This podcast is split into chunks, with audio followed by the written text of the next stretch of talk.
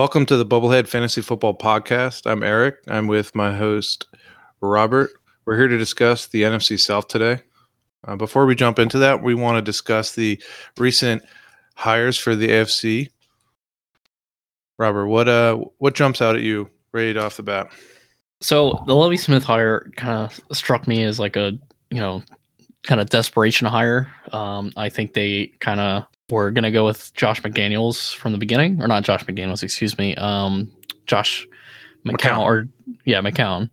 Um, and I think that blew up in their face when the lawsuit came out. So with the Raiders, I I don't care for the Josh McDaniels hire. I think it's just a I think it's a poor decision because for at least for Josh McDaniels. I don't think the Raiders' job's all that great, but um, hopefully he's able to make something happen there, and you know we'll kind of see what happens there. Um, I don't think I think they're going to overpay David Carr or Derek Carr, excuse me, not not David. Uh, it's the wrong car. Um, but yeah, you know, and I think I think the best hire out of this group is probably Mike McDaniel. But I, you know, I really didn't fall in love with any of these hires. You know, I, I thought Nathaniel Hackett there's a lot riding on that Aaron Rodgers decision. You know, if they can get Aaron Rodgers, then that's a home run hire. But if they can't, I don't really think that's a good hire at all. You know, what do you what do you think? Yeah, I tend to agree. I, I the there's like two senses of humor. One is like the dramatic, sad humor of a Shakespearean tragedy. With Lovie Smith, it's like it seemed like they want they had other plans, right? They fired their bridge head coach, and then all of a sudden, you know, rumors started happening and what they wanted, and all of a sudden they just hired their DC, who promoted their um, QB coach up to OC. I'm actually am excited about Pep Hamilton. Pep Hamilton has shown some um, success as a young coach. So for the little bit of you know hope you have in your Houston fantasy football players, I do like him. I think he's a small tick up, but like Lovie Smith, come on, like really? Eh, but why, why did fire your coach if you're just going to go with Lovie Smith? Like, yeah, I feel the, like, like just keep him as your DC and keep David Culley going. Like I thought Culley was doing a great job. That roster was terrible, and he was kind of managing that shitstorm like the best you really could expect anyone to. So uh, poor poor David Culley, in my opinion. Um, as a Pats fan, I'm gonna say I'm sad McDaniels is going to Vegas. It seems like every year for the last few years, I've been just that rate at the February. It's just that time to just hope and pray McDaniels doesn't get hired away. He almost went to Indy, and when he came back after Indy, I thought, okay, he's gonna stick around until Belichick leaves, but that's not happening. So I do like that for Vegas. I think that he's going to do really well there. Um, yeah, the the Hackett, yeah, the Nathaniel Hackett. That's I think the same thing as you. Uh, it's totally a ploy to try and get Rodgers to go there. Uh, if it works out, you know, Rodgers spends the next three or four years there, they'll probably get a Super Bowl title or at least an appearance because of it. Uh, the Pederson hire, I can we bring the clown suits out again? Jacksonville doesn't know how to do anything. Um, and McDaniel, he's interesting. I mean, he studied under uh, Shanahan, and he a lot of people around the league really respect him. So uh, that could that could be really helpful for the you know fantasy football production. But I'm still very sour over the firing of Brian Flores. I think that was talking about a bonehead play. I, I thought Brian Flores was is is a fantastic football coach. Yeah, I don't know how much better they're going to get with with McDaniel. You know, maybe the offense improves, but I, I think the defense will probably take a step back. Um, because yeah, I mean they out they outperformed their expectations, right? Like they, I don't know, I don't, but you know, um, for Doug Pederson, you know, I I think you're hoping that he's a big upgrade for Trevor Lawrence, but he, you know, he really didn't get too much I mean, I guess he actually like looking back, yeah, I guess he did get a, a lot out of Carson Wentz comparatively to the rest of the, the people, but at the same time, like that that Eagles team was just really good when he first got there. So I don't know how much stock we can really put into that. Yeah, we'll see. I mean, th- coming off Urban Meyer, it's hard to be worse. So it should be an improvement. Um, but I know, think the big the, thing is that they just that they didn't fire their GM. Like, yes, Trent, that's Trent Baalke. You know, he's been an awful GM for many years now. So yeah, I think he might be like Grima Wormtongue or something. Like somehow or another, he's keeping his job. He must just know the exact right words to whisper into Khan Shah's ear. You know, like how does he still have a job? What is it? He's been there for all these years and just he's not. He's not. He's not making the bill at all. So you ready to move on to the NFC South? Get started with the Buccaneers. Yeah, yeah. So obviously Tampa Bay, right? Uh, they just lost Brady, the greatest quarterback of all time, one of the better fantasy quarterbacks of all time. That one honestly surprised me. Uh, right, we didn't really hear much about it until like the playoffs and like very end regular season. And then it was just whispers, and then it was like, oh, yep, yeah, he's done. Um, it was unceremonious, but I guess that's what he wanted. You know, tip my hat to Tom Brady. What a player. But moving on, like, what do we have with this team? This team has suddenly gotten quite old, and I think they're in for a big rebuild. I think they're going to lose Godwin. AB is most likely never playing again. Gronk probably will retire. Uh, Fournette, mm, does he stay? I don't know. He certainly could leave. Um, they have so you, many free agents at key positions. It's not even funny. Yeah, what about Trask? Are you does Trask bring a lot of interest to you? In zero fantasy, zero interest. I That's mean, in fantasy, like in fantasy, you could maybe convince him me to like take a shot on him, but no, no. Yeah, I feel like he's a. This is you know this is your sell window, right? They took him in the second round last year. Right? He to be fair, Trask was prolific at Florida. He he was he was among the Heisman candidates. But my issue is he's not. He has zero mobility. He makes Tom Brady look agile, and uh, he's got a noodle arm. So he he's just not going to work in the NFL, in my opinion. So so if you can find someone to to buy Trask for really anything right now, um, I would do it in a super flex league. I would think he. What do you think? You, I'd like to think you get a late second for Trask. You know, someone's probably gonna be willing to take a shot at him. Yeah, but I would sell him for literally anything at this point. Um, yeah, I know. I'll know. take him a third. You probably didn't pay anything more than a third. Probably even could have gone for a fourth last year. So, you know, yeah, get your I money thought they back. overdrafted him. I thought they overdrafted him to begin with. Um, yeah. So you know, and the, and my thing too is like you know all these guys are free agents except for Mike Evans. Um, you know, so I don't know what to expect out of this team. Leonard Fournette's a free agent. Ronald Jones is a free agent. Chris Godwin's a free agent. Gronkowski's a free agent. OJ Howard's a free agent. So you're looking at your weapons going from a stacked core of Leonard Fournette, Ronald Jones, Mike Evans, Chris Godwin, Antonio Brown, uh, Tyler Johnson, Jaelon Darden, Scotty Miller, Rob Gronkowski, Cameron Brate, OJ Howard to a third of that. So yeah, and I think some of the most talented of them. Yeah. So I I think they're I think one, I think the Buccaneers were a really good team before Brady got there, and I think Brady's leaving them as a really bad team, uh, unless they just like you know can find some money to pay all these guys while getting a quarterback. Yeah, so there is a chance. Actually, that's a good point, right? Uh, you know, how poetic would it be if Jimmy Garoppolo came there and had great success?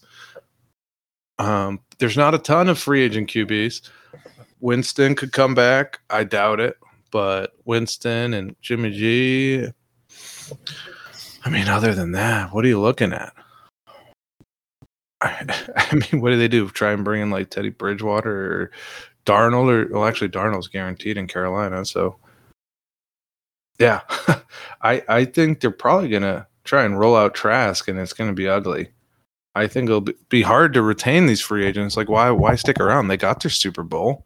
Okay, move on. Like, Get out. yeah, most of these guys good. came to play with Brady anyway. Like Leonard Fournette, he came to play with Brady. Yeah, you AB did. Uh, AB came to Gronk play with Brady. Did. Gronk came to play with Brady, right? Like all these guys. Um, and so now you know you're looking at OJ Howard's been a complete disappointment uh, with since he was the you know he's the a really promising tight end, uh, and then Yeah. the injuries kind of derailed the career, right? Um, Ronald Jones, he's been completely irrelevant uh, lately. Um, so you know now you're looking at Mike Evans, Yeah, it's So- all, all Mike Evans. which is fantastic for Mike Evans owners. True. Yeah, I mean, uh, we're kind of jumping around, but Mike Evans. So the last couple of years with Brady, it's been touchdowns that have been bringing him that uh, wide receiver one numbers. He had 14 and 13 the last two years. Uh, because before he used to be a huge target hog. He was getting 130 plus all the time, but he's much lower recently with uh, Brady. And I think we kind of Well, revert back to that. Is high Well, that was because of the weapons too, right? Like that, the arrival of Brady kind of coincided with the arrival of all these weapons. So yeah, exactly. Yeah, and So, th- that's know- my point. Hmm. Is like you said, they should be Mike Evans like the only show in town. So he'll go back to being that target volume um, player, and it probably his touchdowns will go down, but that's fine because he's going to be pushing for 160 targets going forward. I think. Yeah, and I, I I think that's the only thing to really discuss about this team is where the free agents go and how many of them stay. Um, I don't think Leonard Fournette's going to stay. I think Ronald Jones is completely in the doghouse, so I don't expect him to stay. So who's the running back next year? Ke'Shawn Vaughn. Ke'Shawn Vaughn was awful the last two years. So who do you go with? There's a reason that they signed all those running backs and those veteran running backs in free agency because they didn't trust Ke'Shawn Vaughn. So either I think they're either going to overpay for Leonard Fournette, who, by the way, was very successful in the passing game, which for some reason Jacksonville couldn't use him in the passing game, um, even though he just showed that he can use he can do that. So I think you're looking at either you're hoping either that Leonard Fournette comes back or that they are able to draft a guy in the first round or the second round to be the starter and you're hoping that they can get some some wide receivers in to replace who they're losing. Um, my big thing was originally was Tyler Johnson. I thought he was going to be you know the next next big big thing coming out of Minnesota, and he really just hasn't reached that potential. He had he showed flashes rookie year, and then the second year he has not been anything to write home about. So, you know, I'm looking forward to looking to seeing what happens this offseason with them. Uh, and as a Saints fan, I'm pretty happy with where they're at. I think you're being unfair to Tyler Johnson. He he definitely improved significantly from year one to year two. He went from 18 to 55 targets. He tripled his catches from 12 to 36. Now, Tom Brady think- is is notorious for not having any interest in young receivers. That you know they don't know the super nuances of the game, and that's where Brady makes his money. Is you know making the turn at nine and you know 0.7 yards versus 9.9 like and it's typical for younger receivers to not get along with Brady. So I I'm still holding Johnson. I I don't have super high expectations, but I do think it's, you know, practical to say that So With- you have to raise him up from your taxi squad this year. Are you raising him up from a taxi squad? You wasting Yeah. a roster spot on him? it just depends on my roster, right? Who do I have to cut? Um, and the good thing is, though, is typically you don't have to make taxi squad cuts until preseason. So, you know, I'm going to see what they do in free agency. I'm going to see what they do in the draft. If Tyler Johnson is looking to be the second or third wide receiver for them, and Cameron Brate's looking to be their number one tight end, I, I, I think I'm going to make a hard push to keep him on my rosters. Just because, I mean, look at who he's had behind uh, in front of him: Godwin, Evans, Antonio Brown. Those are three players that, like, legit all could be Hall of Famers. Um, What happened though have- whenever what happened when Chris Godwin and Mike Evans were out though? He was completely invisible. yeah, he went more to Gronk. He went more to the running game, and Evans got peppered. But I, I don't know. I'm not. I'm not 100% convinced that Tom Brady and a young receiver gives you a good evaluation of young receiver. He's Yeah, I, mean, never I was I was all over that Tyler Johnson hype train last year. Um, I know you you offered me a pretty good price for him, I think, in one of our leagues, and I remember turning you down. I was like, no, this dude's going to be a star. And uh, Well, he was a star in college. He was absolutely killing the Big Ten. yeah, And then kind of out of nowhere, he dropped all the way to the uh, the fifth round. yeah. So you know, I, I was a big believer. You know, I'm kind of fading him a little bit, but I'm still hopeful. You know, I, I want to be proven right more than anything, I guess. Yeah, well, the thing is, it's so cheap to acquire him at this point. So if you just have like, I think a great uh, buy of of Tyler Johnson would be some older player, um, some some older wide receiver that you don't really like. You know, like a we're gonna talk about later, maybe like a Robbie Anderson or someone like that, an older player that has had some limited success, you know, by the youth and just hope because player has some talent. But yeah, I, I think that's enough on Tyler Johnson. Do you have anything else on him? I don't have anything else about any of these people in, So in Tampa. I want I to think I want to get into Leonard Fournette a little bit. So Fournette was a absolute rock star this year with Brady. Like you said, passing uh, the passing game was a huge part of that, but it also was very good in the uh, red zone. He had ten total touchdowns. What? So Fournette's going right now in startups is RB twenty six. He's going over the likes of Michael Carter, AJ Dillon, Miles Sanders, Kyron Williams. Is that where? Like, what do you think about that value? So I don't know if I want to take any of these guys for one simple reason. I don't know where they're playing next year, and I don't know who sticks around Tampa. If you could tell me right now that Leonard Fournette was the was sticking around Tampa, I'd probably take I'd pay a pretty good price for him. But the unknown there is what's really keeps me from being interested. And I think that's true with all of these guys, right? Like that that's true with with Cameron Brate, that's true with OJ Howard, that's true with Chris Godwin. That's true with you know Mike Evans. True with Tyler Johnson. You know, I don't know what to expect here, and I also don't know what to expect at the quarterback position either. Yeah, the QB is the big question mark. Um, these really talented players like Fournette and Godwin, well, those are the big ones. Just because I don't think Antonio Brown or Gronk are going to play anymore, but Godwin and and Fournette, they're so talented, and they've shown enough that I I I wonder if it's better for them to, especially Godwin. I think it's better for them to leave Tampa. He's the, in my eyes, he's the number one wide receiver in free agency. He's going to get to go wherever he wants, and he's going to get paid, you know, a crap ton of money. So he's to get the targets, and he's young. He he he's turning 26 late February, and the 27th of February turns 26. So you're to have 26, 27, 28, 29, four years before their 20, uh, 30 year old season.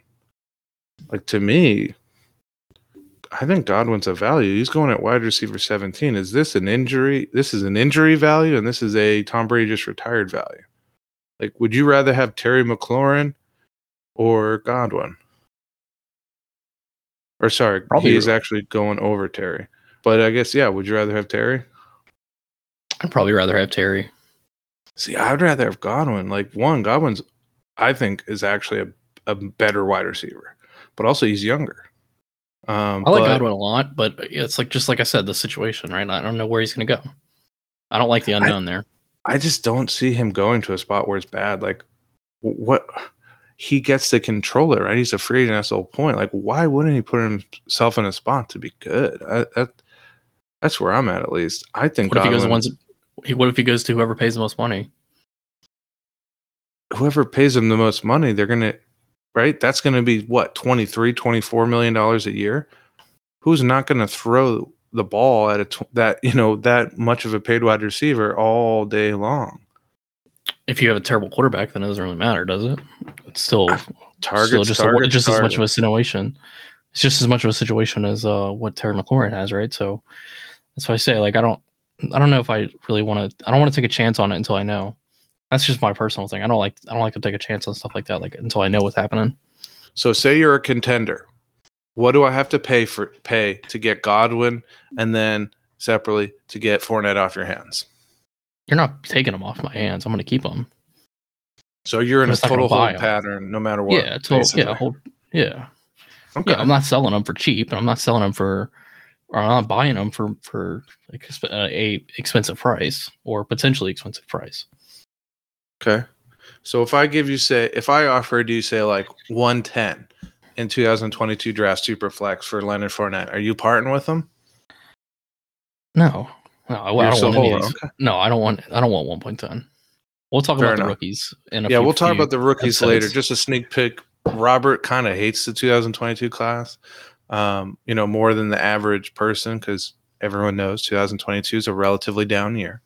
Um, Yeah, I and especially running back. Which if I'm partnering partnering partnering with a running back or parting ways with a running back, I want a running back in the draft. So, is there anyone else we need to talk about here? Uh, Do we want to talk about the, the draft picks or anything here with Tampa? Or are we ready to move on? I mean, they have all their picks uh, except for the sixth rounder and the seventh rounder. They have the seventh round projected comp though to replace the seventh. So that's about it though. Uh, other than that, we can move on to the Saints. Let's get the drum roll ready. And finally, this is your stage, your moment, one chance, one opportunity to discuss the New Orleans Saints cap situation for everyone.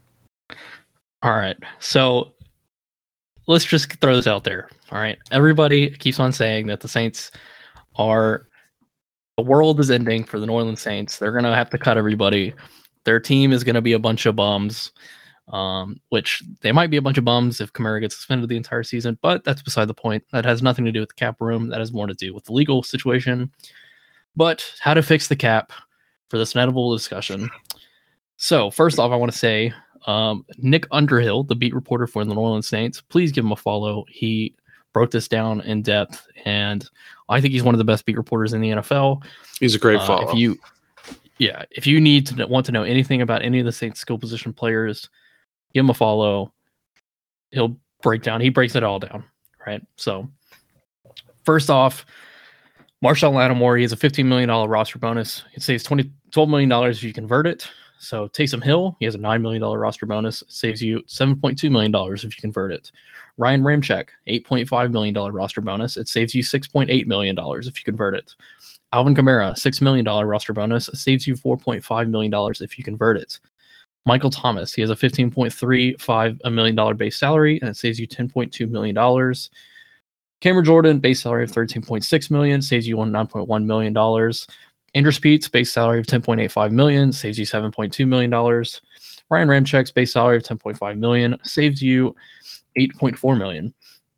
Marshon Lattimore's base salary of 9.1 million dollars saves you 7.3 million dollars. Bradley's Roby's base salary is 9.5 million dollars saves you 7.1 million dollars. I actually do expect Bradley Roby to be cut, but that's because he's like the fourth or fifth corner on the roster, so doesn't really need to, to be there. But Demario Davis has a base salary of seven point five million dollars, saves you five million dollars. Onyemata's base salary is 7.5 million, saves you three point eight million dollars. So that is over eighty million dollars. That is the entire cap. They also can actually do more than that if they choose. Uh, if they need to add more room and to sign the likes of um, Marcus Williams or to re-sign, you know, Terron Armstead or Jameis Winston, et cetera, et cetera. So, what it sounds like, right? Just clarify because you're more of the cap expert than I am. They can if they just kind of push the money with when they're paying it, or I guess when they're it's more of an accounting issue. When they're accounting for the money on the cap down the road a little bit, they can keep every single one of their players if they want. Yeah, so they'll be able to keep everybody that they want to, right? And then they'll be able to ba- basically what they're doing is they're pushing they're using monopoly money this year basically. You know, they're they're saying, "Hey, we're going to pay you in this fake money and then we're going to and we'll we'll pay you next year." Um but they're not going to also they're also not going to pay next year. They're just going to do the same exact thing they did this Yeah, year. they'll just keep doing year. it. Yeah, they've been doing this for 10 15 years now. So like, you know, They're basically Uh, the U.S. government with their debt. yeah. And the thing is though is Just keep pushing it down the road. yeah, you know, yeah, the debt's not coming due. you know, so the only time the debt I gotta say due- they are due masters of the cap. Masters of the cap. Yeah, I say the only year. time it came due, right? Like it was in quotation marks was due was because COVID cut funds by like Yeah. what? That's 20 it. Put them in a pickle. So, you know, it took them a, a literal pandemic to to actually like be impacted by the cap at all, which you know, And it I'll was still that. was pretty minor, right? They were still Yeah. able to. I mean, this was a team that had no Michael Thomas. This was a team that their quarterback tore their ACL, who was actually playing pretty well. Like Winston, he was he was probably a better NFL quarterback, I think, than fantasy, honestly. Like imagine what this team and they nearly still made the playoffs, right? Imagine and they had they so many other done. issues too, like And not even just the quarterback, injuries. right? Yeah, like they were the most one of the most injured Their teams in the offensive NFL. line. Yeah. The offensive line was hurt all year. You know, they had the second week of the season where they had the entire coaching staff was out with the uh, for COVID, and then they had you know Hurricane Ida the first week of the season, and they couldn't go back home until what week four, I think it was. Um, you know, it was just a, it, was the perfect storm, right? Like they still nine and eight, like, and then also too against the Dolphins, they had half the team out because of COVID. So you know that's two games right there just because of COVID that they, you know, I would say that because of COVID they lost those two games. Yeah, I mean, part of that I think is kind of a tip to the cap of Sean Payton just to show how great of a coach he is. So that's a big question for me going forward is is how good will they be without uh And not to mention the game that co- that Sean Payton was out because of COVID. Dennis Allen also had a nine and six game against, or it wasn't nine to six. It was uh, what was it ten to three? I think against Brady. that was I don't remember the final score of that one. I don't remember the final score of that one, but it was it was it was something like real low like that. Yeah, you know, the the spread was probably about plus what 14 and a half, maybe even like, you know, 15 and a half for Tampa and they they uh they lost. Yeah, it's so, I I don't think So- the sky is falling on the Saints. Is what I'm saying. no, I definitely don't if think anything, so. if anything, the sky is falling. It's because of Alvin Kamara. But That's the cons- well. The concern is, is their two best players right now have big question marks with Kamara and Thomas. But we have had some, you know, positive news for once with Michael Thomas recently. I told you last season, and or I told you in the middle of the season that this whole the whole media like saying like, oh, Michael Thomas wants to leave, like Michael Thomas hates the Saints, like that's all ridiculous. Michael Thomas just wants to be out there competing, and the fact that he was unable to get out there, I think that was the frustration. I don't think there was any frustration with the Saints. I think the frustration was entirely that he couldn't get out on the field. Yeah, he he's certainly a competitor. Um, I remember prior to his injury, right when he was the best receiver stat wise in the NFL. You know, it, it was kind of like that whole NFL was was praising him, and and you know, total reversal now. And I remember um, he's the nephew of Shannon Sharpe, and I remember hearing an interview of Shannon Sharpe. Not Shannon Sharpe, Keyshawn Johnson.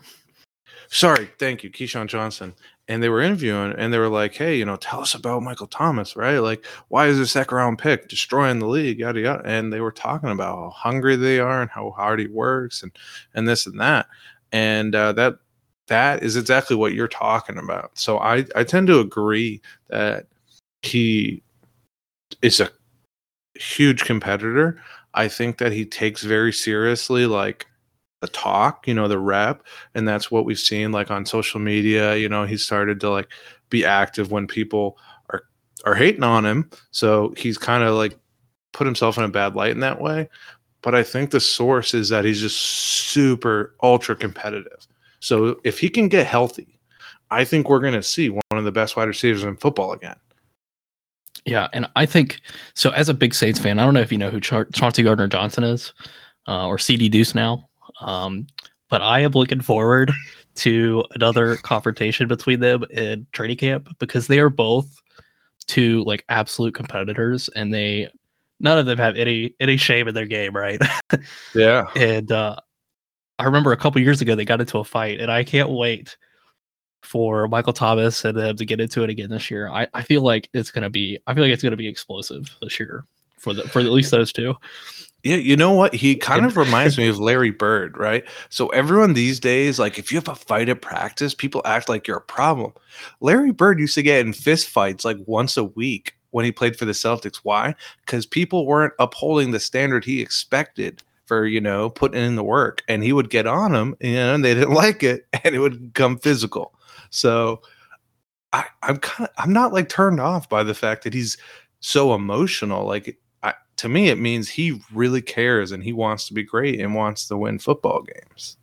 Yeah, I want to I want a receiver that's gonna you know battle Like, right? Like that's that's what I want. Yeah, I don't Um, want some weak receiver. but you know, so let's let's just jump back into the actual Saints here, though, in terms of fantasy. So the quarterback situation is a concern. I, I feel like Jameis Winston's coming back. I don't think there's a question in my mind about that. Um, he he was uh one of the best leaders of the team, right? Like in terms of a a leader to replace Drew Brees, I think it he was a perfect fit for the locker room in, in terms of like how it switched from the Drew Brees era to the the now Cam Jordan era and and the Demario Davis era. I Yep. think he fits in perfectly with that crew, right? So I think J- Jameis Winston's going to come back. I don't I don't know how how he's going to come back from the ACL injury, but I don't think it's I don't think the ACL is a big concern for Winston. I don't think it really impacts his game that much. And in terms of you know the backup plan, I don't think sh- Taysom Hill is a terrible backup plan. I don't think he's a good backup plan. I think it's an average plan. Um, and then you know we'll see what happens there, but I think it's going to be Jameis Winston. Yeah, for me, Taysom Hill isn't the backup plan. He he's just a backup. He's the um use it, do it all. You know, he does kick return, he plays tight end, he plays fullback, he plays, you know, like wildcat. Like he'll do all sorts of different things. But like him as the backup quarterback makes sense to me. I think it's time to give up the NFL starting quarterback dream for Taysom Hill, whether it's you're literally Taysom Hill or if you're, you know, in personnel. But Winston, yeah, I, I'm I was so intrigued to see what he could do with with uh, Payton, but then one, Michael Thomas didn't play, and two, he tore his ACL. So I think they need uh I think they need help at wide receiver. Even if Thomas comes back, like what do they have other than Thomas? Like Marquez Callaway? I like I like Marcus kidding? Callaway as a number three. I don't. Like him that's exactly what I two. thought. He shouldn't be anything Um, more than wide receiver three. That's my thought. And the thing, the thing too with Marquez Callaway, I like Marquez Callaway a lot. Um, I watched, like I said, we're a Saints fan here, so I watched every single game, right? But I, what I noticed is a guy that he gets open a lot, but he struggled with the final part of that. He's really, he was really good at the first two parts of the game, but he's still learning that final little part. Um, so I think he could be a really, really good player, but he needs to get that because he, you know, he had had 84 targets for 46 receptions. So he basically was half. He was catching half of his targets. So you know he has to get better with that. You know, and if this and if he catches you know even 70 percent of those or 60 percent of those, uh, 65, you know he's he's getting. He, he is a complete game changer for this offense next year, um, and I think I think it's guaranteed that they either draft a left tackle in the first round or they go with a wide receiver. I think those are the two positions that they're going to go for. So Marquez Callow was wide receiver 43 this season. And that was with no Michael Thomas and Kamara missed some time. To me, that is like the mo- that's the per- the best situation they're ever going to have in their career in terms of target share. See, I disagree with that. I actually think if you're if you're Marquez Callaway and you're a second year player as an undrafted free agent and you're suddenly the number one wide receiver on the team, you're gonna get the best coverage every single week. Like you're gonna, like everybody knows you're a really good medium to deep threat receiver. You're not necessarily a a short yardage receiver. So guess what? That's the perfect compliment to Michael Thomas. So they're not shading they're shading coverage over to you because there's nobody else on the team that was able to do anything uh, except for Deonte Harris. But you know, I, I feel like having Michael Thomas comes back, he's going to actually be even better. And if they if if Jameis Winston comes back, I I'm very uh, cautiously optimistic on Marquez Callaway. Now I don't think he's going to be a superstar in fantasy. I'm not trying to say that, but I think he could be a solid bench stash. So what are you hoping for for Marquez Callaway in fantasy? Are we talking a wide receiver of 3 that you can play every week or is it just or is it less than that? Or are I we he's a wide more? I, I'm hoping for a wide receiver three you could start, or worst case scenario, a spot starter for bye weeks and injuries. I tend to think that's the highest just because, like you said, right? It's pretty likely they bring in a first round wide receiver this year. So, right, they have Michael Thomas, They have uh, a first round wide receiver. Not to mention, talk about uh, you know a developing player. Adam Trautman's a player I'm very interested in. I think they can really become a, a serious receiving weapon. So I just worry that Marquez Callaway, even if they improve, I think you're right. I think as a actual NFL player, they're going to improve. I just see it unlikely that they're going to have. Yeah, I have him as a better a, a fantasy piece of the pie. I have him as a better NFL receiver than a fantasy receiver. You know, I, I think he's going to be a better asset for the Saints as a as an actual piece than in fantasy. But I mean, that's been true for the Saints for many years. You know, even when peak Drew Brees, right? Like they didn't really have other than, you know, they had Marques Colston, and then they had Brandin Cooks, and then they had Michael Thomas. But other than that, it was just a mesh of targets for like specific guys, right? Like um, they had the few years with Jimmy Graham when Marques Colston was getting older, but you know, uh, other than that, you know, they've always featured one guy. Yes, yeah, and I think that that's the idea: is hey, draft a first round pick or a first round wide receiver this year, and within I don't know by 2024 at least, Michael Thomas is starting to take that seat back because he's he's getting old quick. He turns 29 next month in March, so by 2024 we're looking at a 31 year old wide receiver. So I still think Michael Thomas, just because of his game, isn't really made on speed. It's much more with route running and and contested catching. So I think he can still be good into his you know into his 30s, but you know what I mean? Like I feel they're gonna try and replace him just like they did, right? They kind of one big time wide receiver, you know, and they just kept replacing him. I think that's the plan. Well, Sean Payton's gone too, so you know you got to throw that in there.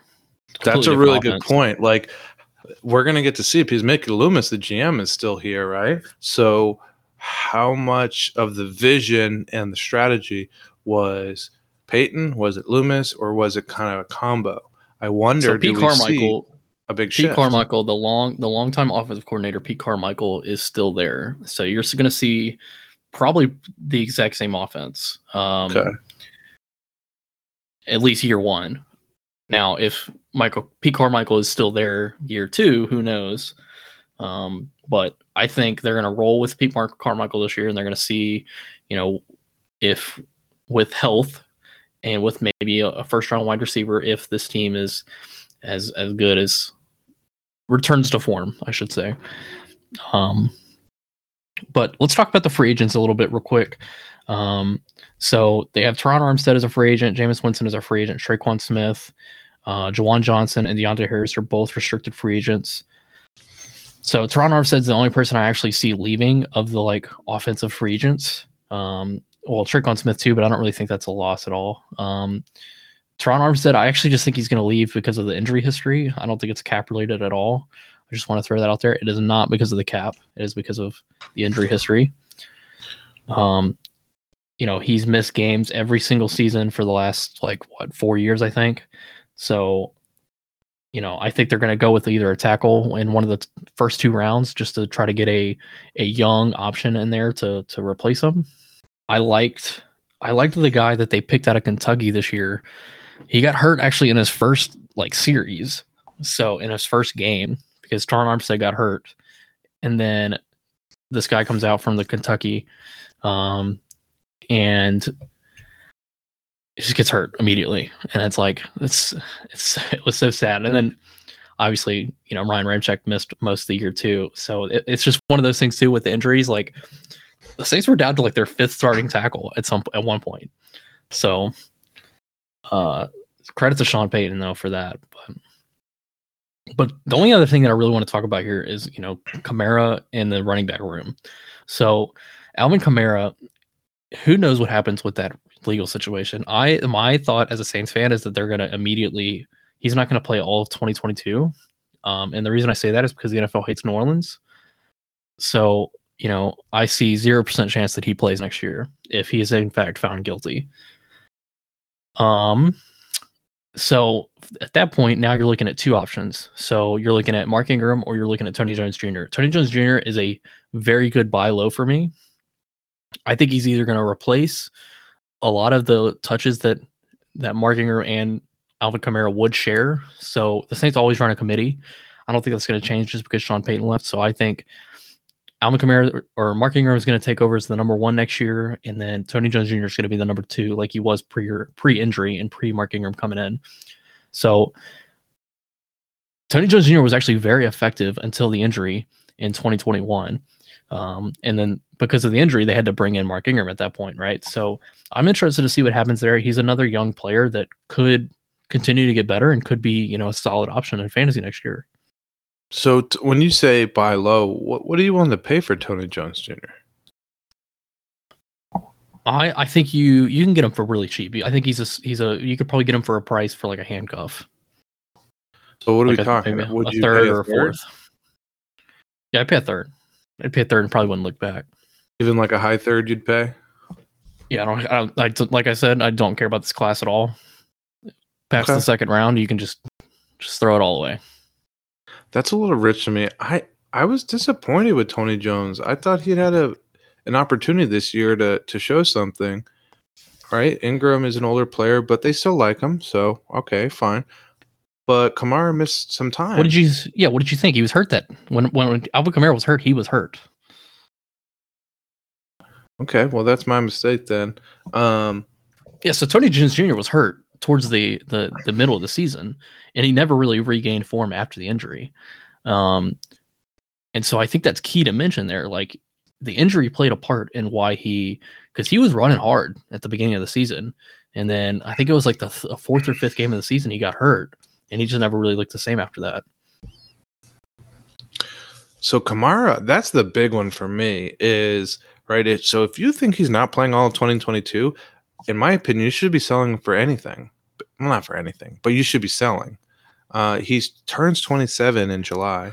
So you're saying he's not going to play another snap until he's 28, coming off a whole miss season. If that's what you believe, you should be selling. The issue is, is you're not going to get very much right now. A lot of people are worried. Personally, I'm not that worried. Um, I actually just acquired him in a Superflex league for it was 110. I just threw it out there and I was like, hey, what will I get? I, I got Kamara back for 110. Like, I don't know. Maybe I'm I could be totally wrong, but I, I don't think we're gonna see more than an eight game suspension with Kamara. So You got to get the Saints tax on there. You forgot your Saints tax. Ah, you forgot your bias towards you know the Saints being over penalized. So I don't really buy it that much. I, I tend to think that uh, the superstars of the NFL tend to get, you know, uh, they get let out. So people are. I've heard people relating this to Kareem Hunt, Ray Rice, uh, different people with assaults. Guess what? Both of those two situations, they assaulted a woman.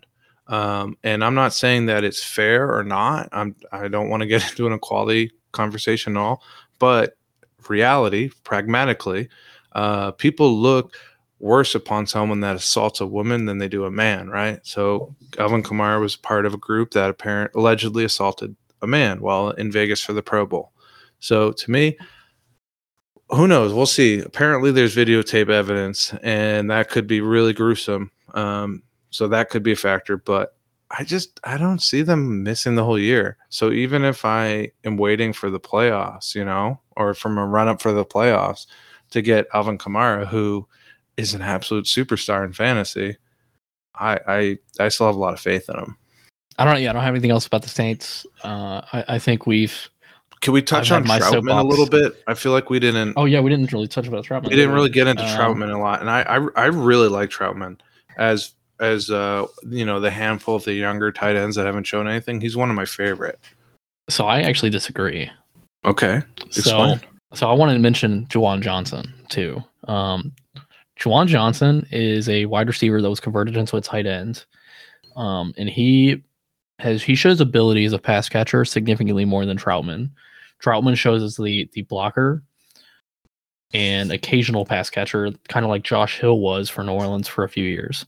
Whereas I think Juwan Johnson's kind of more in that that he's not gonna he's not gonna perform like Jimmy Graham, but he's in that Jimmy Graham mold where you know he's the guy that or the Jared Cook role where they they're the pass catching weapon, and Adam Trautman's to be more of the Josh Hill role.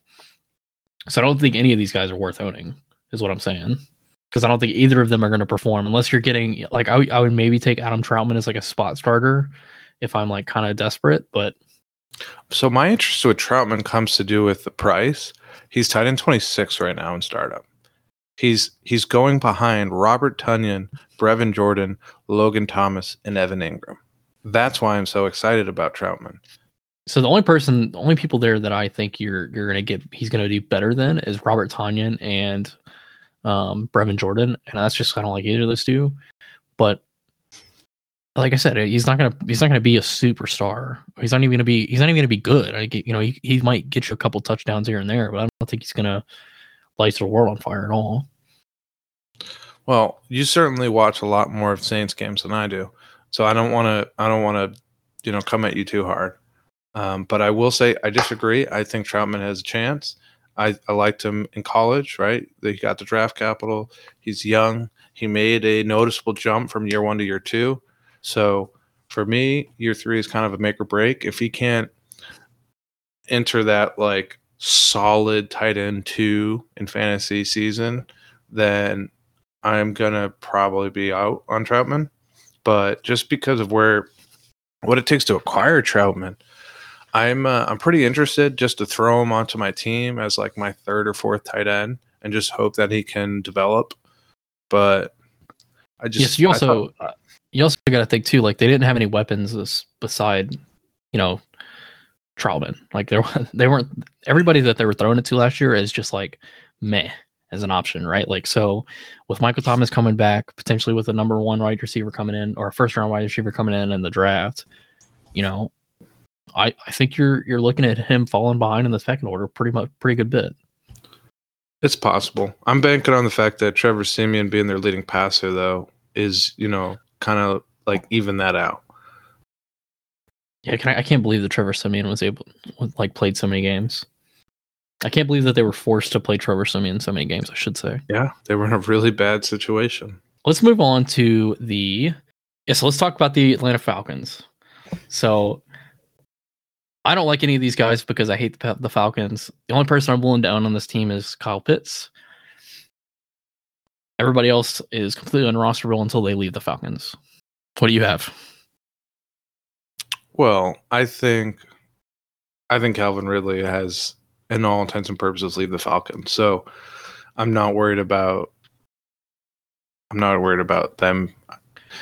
Oh, I have no. term- I, I don't have any. I'm not saying that the Falcons are completely unrosterable because uh, of for fantasy. I'm saying that because I hate the Falcons, I will not roster any of these players. Ah, I see the non-biased fantasy owner. Um, so for me, Matt Ryan is like I have so, so little interest in Matt Ryan in a super flex league. Like, what are you going to get from Matt Ryan going forward? He was QB twenty this year. He was only QB twelve last year when he had, uh, quote unquote, a better situation. He's turning thirty seven in May. Their offen- offensive line is garbage. Um, you know, Every single Ridley's one of the receivers gone. is a free agent. So like Russell Gage Yeah. is a free agent. Calvin Ridley's going to leave. Cordarrelle Patterson's a free agent. That's like Ola, yeah, that's. Olamide Zaccheaus is a free agent or un- a restricted free agent. So you're left with Kyle Pitts and I don't know who else. I don't know who resigns. I don't know who they go with. So I think I think they'll probably re-sign Cordarrelle Patterson to a really big contract that he probably doesn't really need. Um, Cordarrelle Patterson had a really good year, but I think that was partially an aberration, and I think the fact that it came out of nowhere this late in his career is probably a, a pretty pretty good indicator on you know whether that's maintainable. But for Matt Ryan, you know, I I think he needs to go somewhere else. I I think if I'm the Falcons, I'm blowing this entire thing up. And I said that last year too. Um, I said they're going to make a big mistake if they keep Matt Ryan and they don't go quarterback. And look where we're at now. They are nowhere near competing. The team's getting worse, not better. They're they have so many questions along the roster. They have questions at offensive line. They have questions at wide receiver. They have questions at running back. They have questions of the length of time the quarterback can play. They have questions still along the defense. So I don't know what to think about this team. Kyle Pitts is the only good thing about this team for me. Yeah, I think the Kyle Pitts and Matt Ryan decisions are going to cost both Arthur Smith and Terry Fontenot's job. They could have traded Matt Ryan and gotten. I would think they could have gotten a first. Like, Yeah, look at look at the Stafford trade. Like you tell me you can't get anywhere close to that value for that. I don't think you could get anywhere I- close. You could have got I first. yeah, easily but a first. first. isn't close to the value you got with Stafford, though. Yeah, but they also took on, on the Jared Goff contract. See, I think that's I a- didn't see I that think as that Jared problem. Goff contract's worth a fist, first round pick. I think that the Jared Goff contract was was part of that. Um, but Yeah. But yeah, then right, Pitts. So instead of taking Pitts at four, they could have taken anyone not named Trey Lance and Trevor Lawrence. Like, uh, right? Uh, if they have Justin Fields or Mac Jones, like, wouldn't you be so much more excited about this team right now? Matt Ryan You know- is literally Mac Jones. They are like the exact same body type. They are the exact same player type. Just 15 years What- difference in age. yeah, like it's So this team's in bad shape, 100%. And their fantasy assets are, see, like Cordarrelle Patterson, RB9 this year. Amazing. Good job for you. Um, but that was mainly off of like a ridiculously unstable touchdown rate. As we all saw, anyone that was trying to win a title with Cordarrelle Patterson was completely disappointed because they flat, fell completely flat at the end. Um, Mike Davis, who actually I believe was one of your big fans for, or you were a big fan of Mike Davis for 2021. Um, yeah. I thought he was gonna be. I thought they were gonna get so much volume, and then Cordarrelle Patterson came in and stole it all. I mean, he was decent. He was RB 36, so he was a bad RB three. The issue is, is like you said, he just didn't get that volume that we were hoping for. Um, he will be back in 2022, whereas Patterson's a free agent, so it's possible I think they're gonna. Ha- they I think let- they're gonna bring Cordarrelle Patterson back, though. I don't think. I think if you look at this team and like, okay, so one, you know, they thought that they were going to compete year one because they kept Matt Ryan. So, one, I think, I think Arthur Arthur Smith's job is on the line this coming year, or maybe even the year after. So, I think they're going to do everything that they can to try to win games like now. They're not going to push this thing to the to a couple years from now. They're not going to rebuild. They're going to try to win. And I don't think they are. Yeah, that'd be really bad for them. I think. I don't see them being really any more competitive this year than they were, la- or uh, sorry, next year than they were this year. Um, how about Ridley? Let's talk about Ridley. Ridley is sneaky old. He's entering his fifth year option as on his rookie deal, but he's turning 28 at the end of the year in December. So he's like kind of way older than you would think. He was RB, he was wide receiver five a year ago, and then this year he had mental health issues. He had family issues. I'm not exactly sure, but he had something that made him step away from the game. And he apparently wants to leave Atlanta. What is your thoughts for Ridley in fantasy? Are you interested in him at all, or are you just totally in a wait and see mode? if you I don't one I, I don't think that Calvin Lee is going to play and for the Atlanta Falcons and I I really wonder where he goes. So yeah, I'm in a holding pattern here and I, I really wonder what happens here. You know, I if if I'm the Falcons, I don't want to trade him because you know I'm trying to win games. And if I do trade him, then I have to blow it up. And I don't think they're going to do that. So you know, I think they're gonna they're I think they're at a crossroads. Either you blow it up and you trade Calvin Ridley and you trade Matt Ryan, or you keep Calvin Ridley, you hope he comes back, you hope he plays for you, and you try to win games. I think those are there's two options. So, are you if you don't have Calvin Ridley on your roster, but you're you know a contender, are you interested in throwing an offer out to try and acquire them? I think I think so. Um, you know, What type of price would you be willing to go up to? I actually think most Calvin Ridley owners are not going to trade him right now. You'll be surprised. There's so many out there trading them for what I think is super cheap. I'm seeing late first getting them. I'm seeing early seconds getting them. I'm seeing some people are just terrified and think they're never going to play again, so they're just getting whatever they can. Yeah, I don't I don't know about that. I you know, if you can do that, if you can get them for like you know a low second or for early second, I would absolutely do that. Yeah, that's what I'm thinking. Like I I'm using this as a window to buy Calvin Ridley, right? A year ago, Calvin Ridley was a top 5 dynasty wide receiver. You know, and people were discussing, you know, there were some people saying, "Oh, he's number 1 or 2."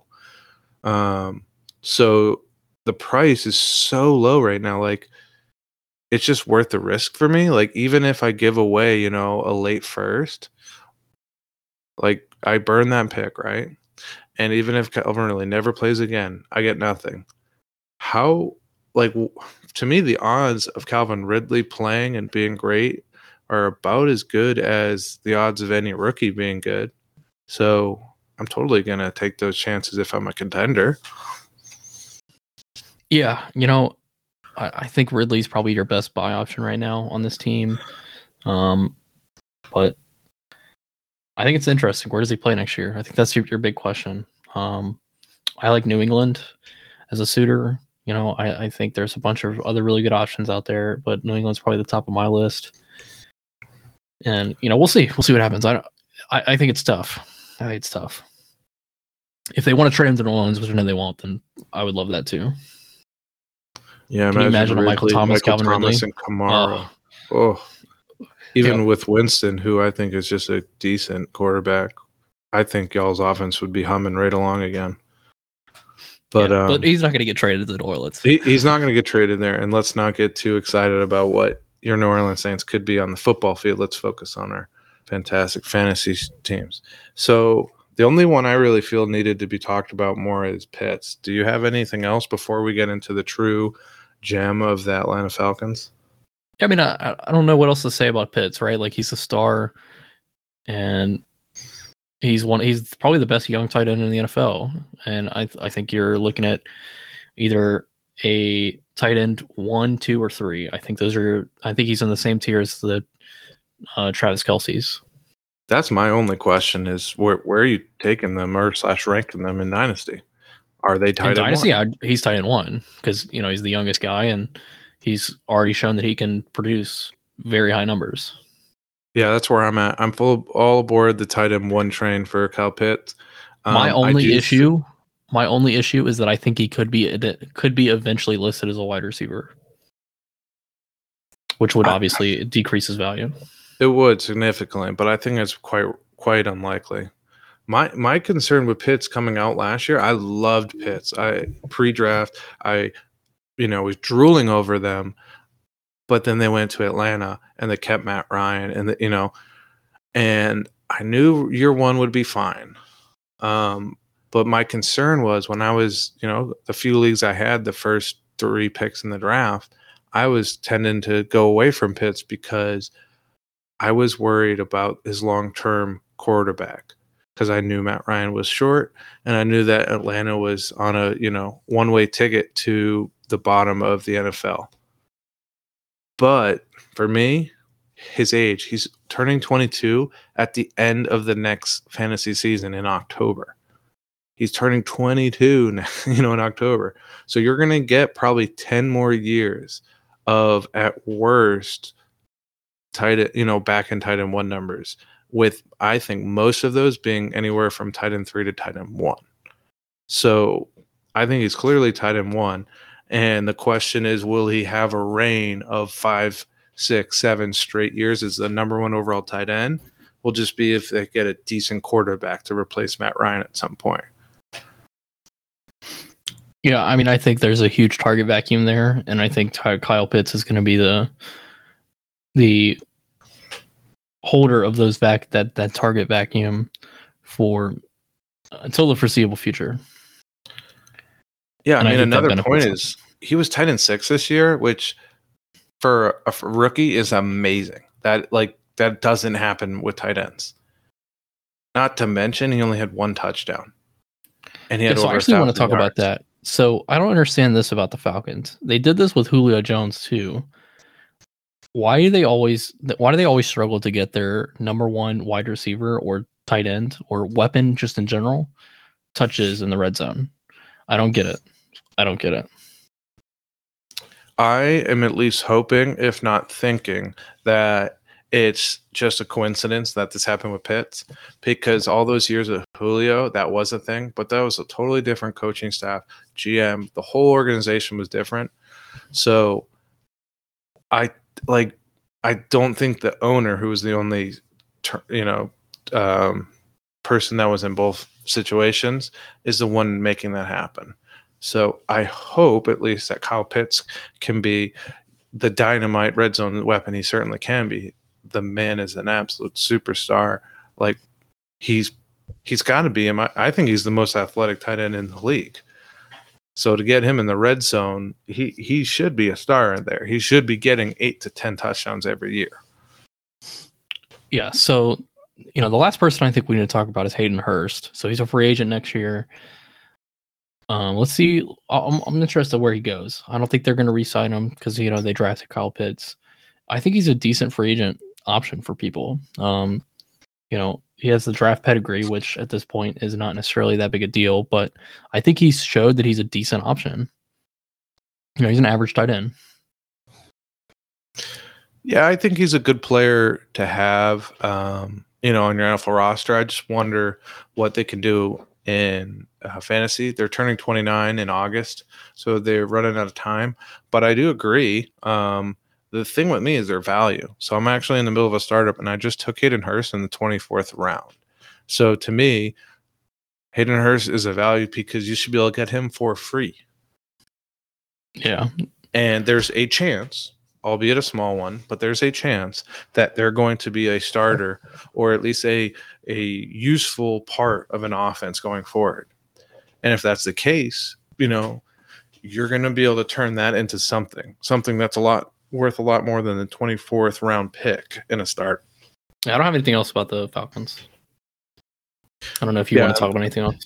I mean, no, I we can talk about the draft picks. They have that extra second from Tennessee because the Julio trade. So I'm just really curious what they're doing. Like we talked about, this team is really bad. They have a lot of holes. Their defense is bad. Their offensive line is bad. They need some offensive weapons and they need a QB.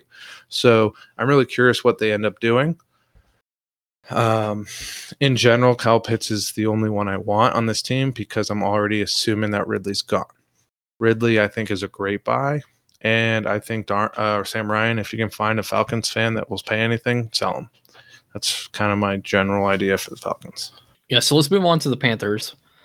So the big big topic here is you know the quarterback, and then I think the other big real topic is Christian McCaffrey. I think those are the, really the two big questions that we have to talk about. So why don't we start with quarterback? Yeah, so with Sam Darnold, I never was a believer in Sam Darnold. Um, even whenever he was a rookie, I never thought he was going to be. I, I, was not as high on him as as others. Um, I think with Sam Darnold, you are you need to sell him for anything because he's not going to start next year. Um, or not next year, but in 2023, I would say. I think they're going to move on from him as soon as they can. I think they made a mistake trading for him. I thought they made a mistake trading for him when they traded for him. I think they paid too much. I can keep on going on. I thought it was a terrible deal. I think it's a terrible deal. I hate when teams pay for average quarterbacks, and that happened here, and they will pay for it. Yeah, I think in hindsight, we can definitely say that the Sam Darnold trade was a mistake. I actually was a fan of it when it happened, just because it was a relatively low price for a young QB that had been taken in the draft so high and had played with a really bad team. So I didn't think giving him a shot was a bad idea, but they gave him a shot, and he's not the answer. Sam Darnold is not going to be a good NFL quarterback. So I agree. Sell him for basically anything you can get in Dynasty. It's not going to be much. I sure hope you didn't pay two first uh, back before week five of this season because the first four weeks, uh, actually, Darnold was kind of tearing it up. And then he came crashing down to earth. And you know what coincided with that? Christian uh, McCaffrey. Superstar injury at running back. Yeah. Yeah, so it's real easy to play quarterback when you can dump it off to Christian McCaffrey and say, "Hey, go go do stuff." That's part of the issue, right? Is Christian McCaffrey? He is an absolute superstar still when he's on the field. But but can he play a full season? I mean, can't even play 10 games at this point. Yeah, I I am very concerned about Christian McCaffrey. If you're still a Christian McCaffrey owner, don't sell him because if you are able to get him for a full season, you're going to probably win a championship. If your team is absolutely terrible with Christian McCaffrey, you should sell him to a championship contender and try to get as much as you can out of it. Christian McCaffrey is still one of the best running backs in the NFL, but if he's not on the field, who cares? And it's another thing too, like I I'm not a big fan either. I'm not a big well, I'm not a big fan of two things with with NFL and offenses. Paying average quarterbacks big money and paying running backs big money. Christian McCaffrey has shown that if you pay big bun- running backs big money, it can come back to bite you immediately. It's same thing with Al- Alvin Kamara. Alvin Kamara is showing that with the, the legal situation, which obviously the Saints could not have predicted that. And the Saints actually do a very good job of keeping running backs with less wear on the tires just because they always run a committee. And I think that's what they need to do with Christian McCaffrey. I think they need a guy to replace him and play him like, you know, maybe 50% of snaps. And obviously, though, if they do that, then he's not an RB1. No, no, he won't be RB1. I think I, I agree. Uh, the the issue is, is the running back they brought in, Chuba Hubbard. He's a lot more similar mm-hmm. to the type of back to McCafferty than he is a compliment. Right? He's six foot two ten.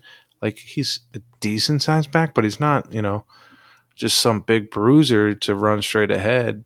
That's what He's I would not- want. He also wasn't very good.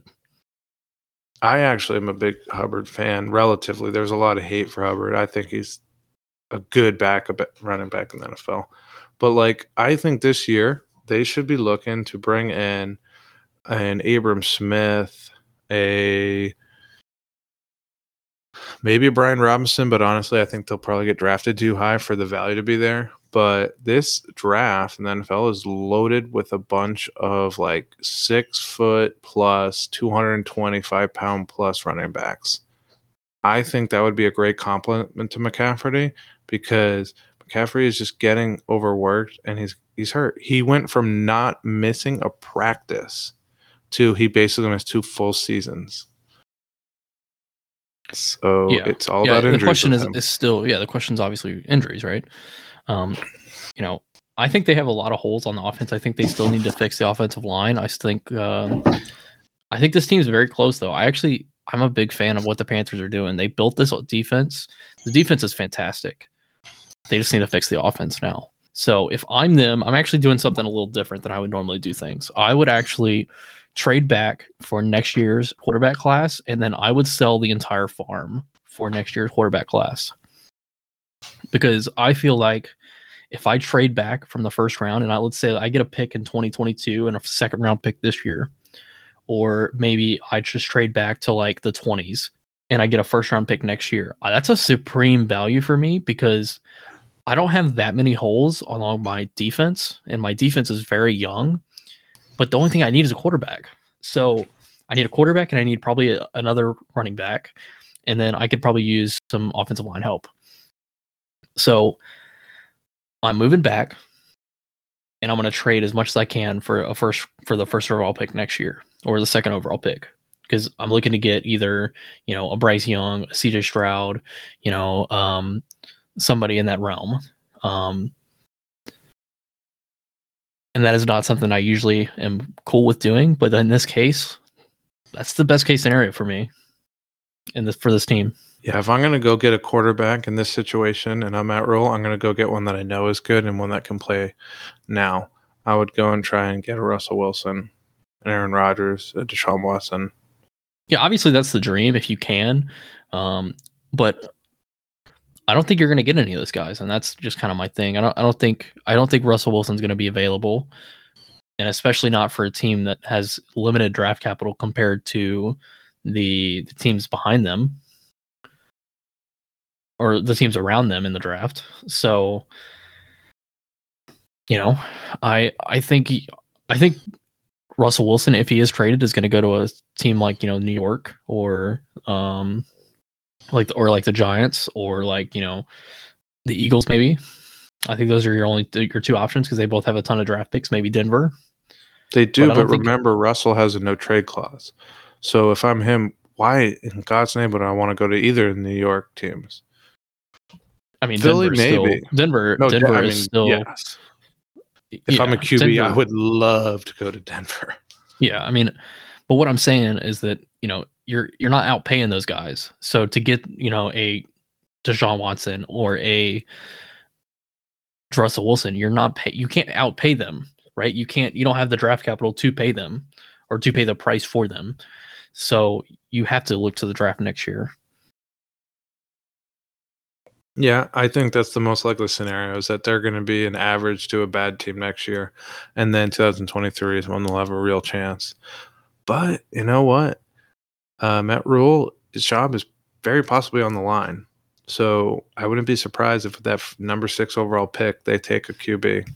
I could see him taking Kenny Pickett, Willis, Corral. Yeah. So I don't think there's much left to talk about for the quarterbacks. You know, I think this teams are really close. So let's move on to the wide receivers. So DJ Moore is the superstar here. Uh, and then you have a couple guys uh, who are either average fantasy receivers or have or is a, or a young player. So you have Robbie Anderson, Ian Thomas, Terrace Marshall, and Tommy Tremble. Um, so for Robbie Anderson and Terrace Marshall, so I know you you don't like Robbie Anderson. I actually thought you know Robbie Anderson had a huge amount of targets. That that intrigues me about not necessarily Robbie Anderson, but about the receiving room in general. I am interested very much in Terrence Marshall. I want to see if Terrence Marshall can usurp Robbie Anderson's role and be that hundred that hundred ten target guy. Yeah, I totally agree. I'm a big fan of Marshall. I was uh, coming before the NFL draft. I was like like him a lot after the draft. Um, they just had a horrible rookie year. They barely even played. They got 30 targets this year, but they're a tremendous athlete. They're a great talent. They got the draft capital. They're going to get a year or two more chance to prove themselves. So I, I'm I'm definitely on board with that because a lot of people a lot of people are just saying bust, bust, bust. It's been one year. Let's give them a second year and see what they can do. But Anderson, yeah, I want very little to do with Anderson. They're turning 29 at, before even training camp, and with 110 targets, they turned in a wide receiver 48 season, which is weird because his first year in Carolina, he turned in a wide receiver 19 season with Teddy Bridgewater. So Well, let's not pretend Teddy Bridgewater is um, an upgrade over Sam Darnold, in my opinion. Yeah, I don't really see it as a significant upgrade. It's not a significant upgrade. Difference. Yeah, it's not I- I a significant upgrade, but it's I it's an upgrade. the, I think that what you try and do is sell that wide receiver 19 season, uh, because I think wide receiver 48 is much closer to what you're going to get. So I'm going to sell Robbie Anderson for anything. He's an older player that is not good. I'm like, I'd rather have Jarvis Landry significantly more, honestly. But Yeah, Marshall is an interesting low buy. But Moore, I, Moore is a real one that I'm interested. I love DJ Moore. yeah, you know, I don't I don't have much with DJ Moore. I, he's a superstar. Um, I think you're, you know, he was wide receiver 18 this year, but I think that's more to do with the fact that he had terrible quarterback play um, than anything. He had 163 targets. That's insane. Uh, and you know he's going to have more catches than the 93 he had with 163 targets. Um, and yeah, if you can buy DJ Moore, buy him. If you can't, if somebody's holding on for him for too high of a price, then you know, it's kind of kind of sucks. But I wasn't able to get DJ Moore for any at, at any point in any of these past couple seasons, even though I've been trying my hardest. But um, another guy too that I want to talk about that I am really excited for is Tommy Tremble. I I think he is one of the, the top options for uh, as a young tight end. I think he is going to be. I think he has the potential to be a superstar as a tight end. I totally agree. I think Tremble is fantastic. Uh, late round buy. He's going at tight end 29 right now in startups. The people going over him directly are Njoku, Jonnu Smith, and Adam Trautman. Um, I think Trautman's the only one that is even close to Tremble in terms of what I value him at. Trout, uh, so Tremble had a very limited passing game usage in college, but that's because he w- was at Notre Dame when he was there. Because Cole Kmet and then Michael Mayer. If you don't know Michael Mayer, he's going to be a first round pick in the 2023 draft as a you know third year player declaring for the draft. He's you know two great tight ends were in front of him, so he got limited option. He's a fantastic blocker. He's a great athlete. And because of that, he's going to see time on the field. The question is, can he develop into a pass catcher? Um, I'm definitely intrigued. Uh, anywhere that I don't have Tommy Tremble, you have him because you were able to snag him before me in, in the draft. Yep. I grabbed him everywhere. I actually wanted him to go to the Saints.